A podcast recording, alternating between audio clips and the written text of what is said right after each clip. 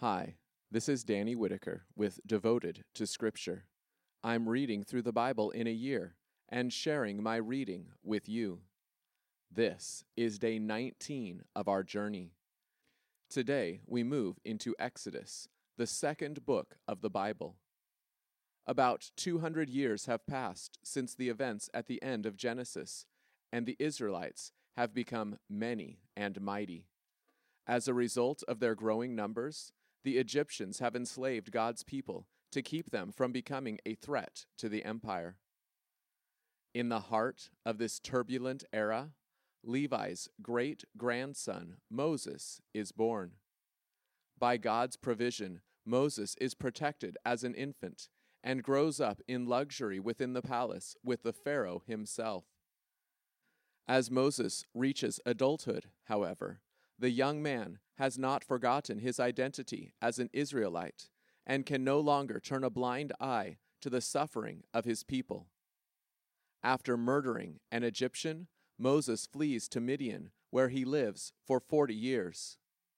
Then, at the age of eighty, God appears to Moses and calls him to lead his people out of Egypt to the land of promise. Reluctantly, Moses returns to Egypt and tells the leaders of Israel that I am is going to deliver them from Egypt. Join me in Exodus 1 through 4 as God remembers his covenant with Abraham. Exodus 1 These are the names of the sons of Israel who entered Egypt. Each man with his household entered with Jacob Reuben, Simeon, Levi, and Judah, Issachar, Zebulun, and Benjamin, Dan and Naphtali, Gad and Asher. All the people who were directly descended from Jacob numbered seventy. But Joseph was already in Egypt. And in time, Joseph and his brothers and all that generation died. The Israelites, however, were fruitful, increased greatly, multiplied, and became extremely strong so that the land was filled with them. Then a new king, who did not know about Joseph, came to power over Egypt. He said to his people, Look at the Israelite people, more numerous and stronger than we are. Come, let's deal wisely with them. Otherwise, they will continue to multiply. And if a war breaks out, they will ally themselves with our enemies and fight against us and leave the country. So they put foremen over the Israelites to oppress them with hard labor. As a result, they built Pithom and Ramses as store cities for Pharaoh. But the more the Egyptians oppressed them, the more they multiplied and spread. As a result, the Egyptians loathed the Israelites, and they made the Israelites serve rigorously. They made their lives bitter by hard service with mortar and bricks and by all kinds of service in the fields. Every kind of service the Israelites were required to give was rigorous. The king of Egypt said to the Hebrew midwives, one of whom was named Shiphrah and the other Puah, When you assist the Hebrew women in childbirth, observe at the delivery. If it is a son, kill him. But if it is a daughter, she may live. But the midwives feared God and did not do what the king of Egypt had told them. They let the boys live. Then the king of Egypt summoned the midwives and said to them, Why have you done this, and let the boys live? The midwives said to Pharaoh, Because the Hebrew women are not like the Egyptian women, for the Hebrew women are vigorous. They give birth before the midwife gets to them. So God treated the midwives well, and the people multiplied and became very strong. And because the midwives feared God, he made households for them. Then Pharaoh commanded all his people All sons that are born you must throw into the river, but all daughters you may let live. Exodus 2 A man from the household of Levi married a woman who was a descendant of Levi. The woman became pregnant and gave birth to a son. When she saw that he was a healthy child, she hid him for three months. But when she was no longer able to hide him, she took a papyrus basket for him and sealed it with bitumen and pitch. She put the child in it and set it among the reeds along the edge of the Nile. His sister stationed herself at a distance to find out what would happen to him. Then the daughter of Pharaoh came down to wash herself by the Nile, while her attendants were walking alongside the river. And she saw the basket among the reeds. She sent one of her attendants, took it, opened it, and saw the child, a boy, crying. And she felt compassion for him and said, This is one of the Hebrews' children. Then his sister said to Pharaoh's daughter, Shall I go and get a nursing woman for you from the Hebrews, so that she may nurse the child for you? Pharaoh's daughter said to her, Yes, do so. So the young girl went and got the child's mother. Pharaoh's daughter said to her, Take this child and nurse him for me, and I will pay your wages. So the woman took the child and nursed him. When the child grew older, she brought him to Pharaoh's daughter, and he became her son. She named him Moses, saying, Because I drew him from the water. In those days, when Moses had grown up, he went out to his people and observed their hard labor. And he saw an Egyptian man attacking a Hebrew man, one of his own people. He looked this way and that and saw that no one was there. And then he attacked the Egyptian and concealed the body in the sand. When he went out the next day, there were two Hebrew men fighting. So he said to the one who was in the wrong, Why are you attacking your fellow Hebrew? The man replied, who made you a ruler and a judge over us? Are you planning to kill me like you killed that Egyptian? Then Moses was afraid, thinking, Surely what I did has become known. When Pharaoh heard about this event, he sought to kill Moses. So Moses fled from Pharaoh and settled in the land of Midian, and he settled by a certain well. Now, a priest of Midian had seven daughters, and they came and began to draw water and fill the troughs in order to water their father's flock. When some shepherds came and drove them away, Moses came up and defended them, and then watered their flock. So when they came home to their father Reuel, he asked, Why have you come home so early today? They said, An Egyptian man rescued us from the shepherds, and he actually drew water for us and watered the flock. He said to his daughters, So where is he? Why in the world did you leave the man? Call him, so that he may eat a meal with us. Moses agreed to stay with the man, and he gave his daughter Zipporah to Moses in marriage. When she bore a son, Moses named him Gershom, for he said, I have become a resident foreigner in a foreign land. During that long period of time, the king of Egypt died, and the Israelites groaned because of the slave labor. They cried out, and their desperate cry because of their slave labor went up to God. God heard their groaning. God remembered his covenant with Abraham, with Isaac, and with Jacob. God saw the Israelites, and God understood. Exodus 3 Now Moses was shepherding the flock of his father in law, Jethro, the priest of Midian. And he led the flock to the far side of the desert, and came to the mountain of God, to Horeb. The angel of the Lord appeared to him in a flame of fire from within a bush. He looked, and the bush was ablaze with fire, but it was not being consumed.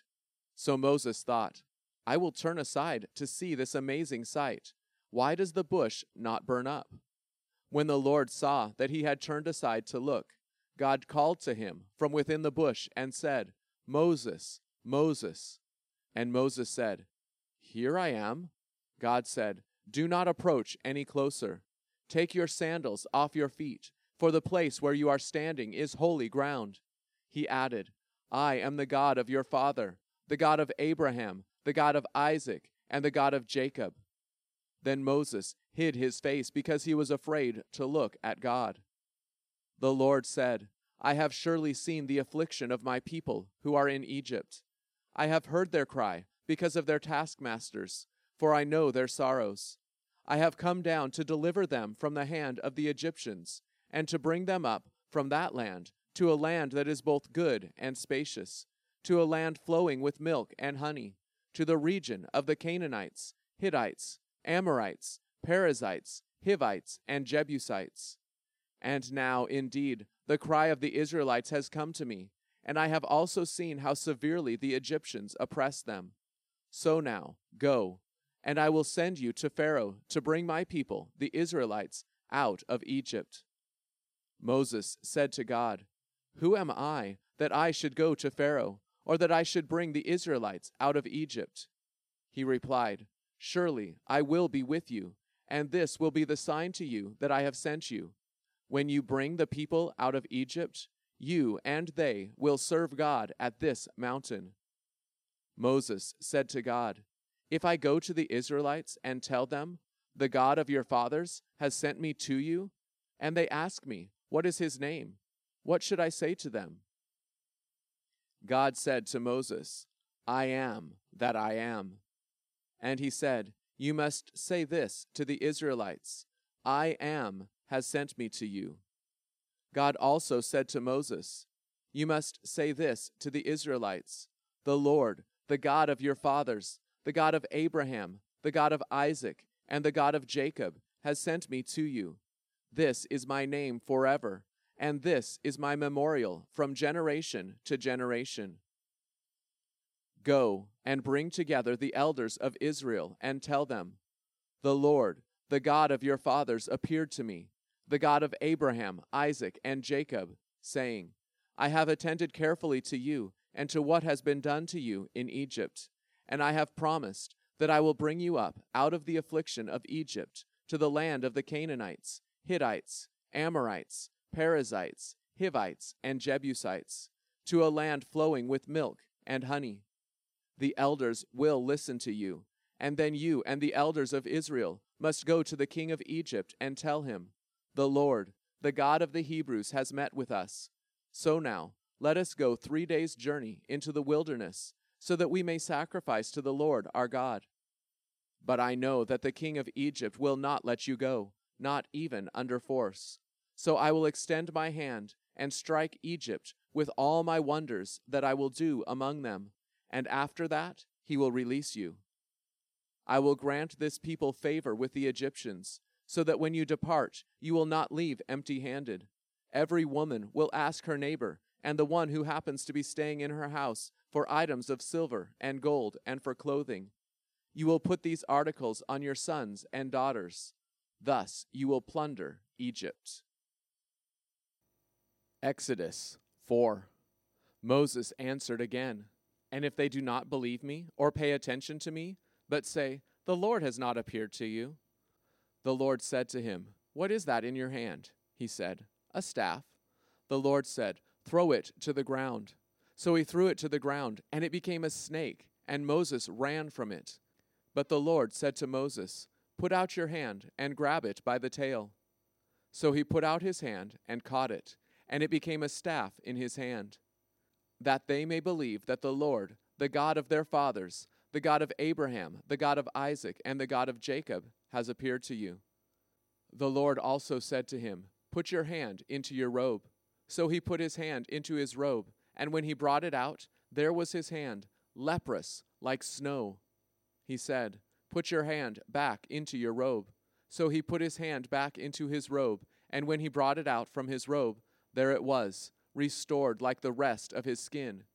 If they do not believe you, or pay attention to the former sign, then they may believe the latter sign. And if they do not believe even these two signs, or listen to you, then take some water from the Nile and pour it out on the ground. The water you take out of the Nile will become blood on the dry ground. Then Moses said to the Lord, O my Lord, I am not an eloquent man, neither in the past, nor since you have spoken to your servant, for I am slow of speech and slow of tongue. The Lord said to him, Who gave a mouth to man? Or who makes a person mute, or deaf, or seeing, or blind? Is it not I, the Lord? So now go, and I will be with your mouth, and will teach you what you must say. But Moses said, O oh, my Lord, please send anyone else whom you wish to send. Then the Lord became angry with Moses, and he said, What about your brother Aaron, the Levite? I know he can speak very well. Moreover, he is coming to meet you, and when he sees you, he will be glad in his heart. So you are to speak to him and put the words in his mouth.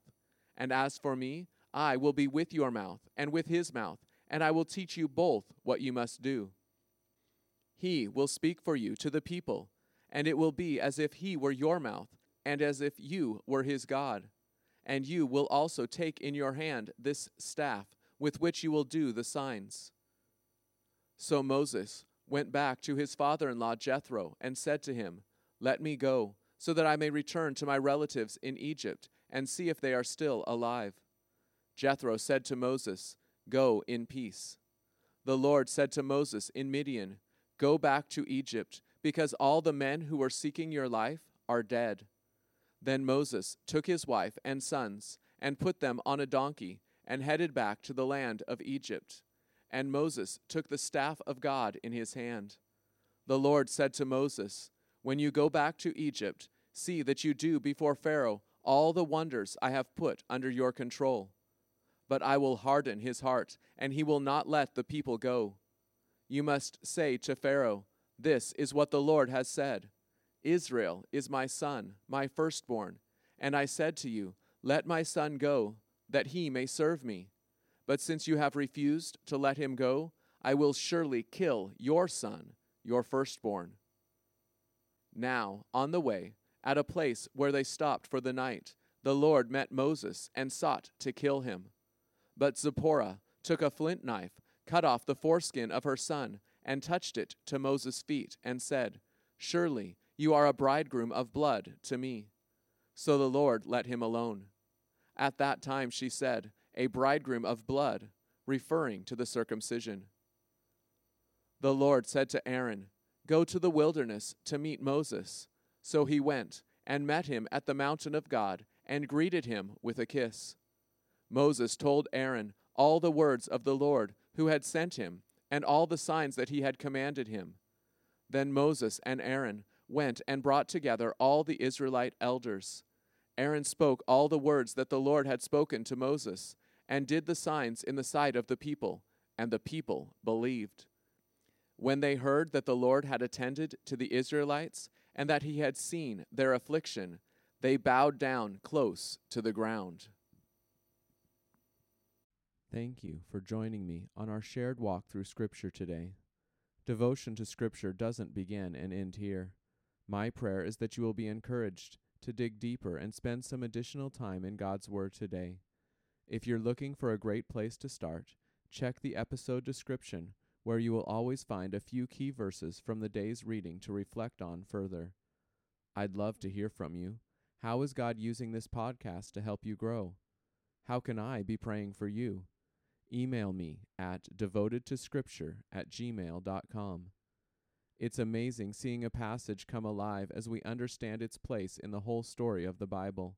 Knowing and ultimately being a part of that story is the most important undertaking of your life. Join me tomorrow to continue the journey.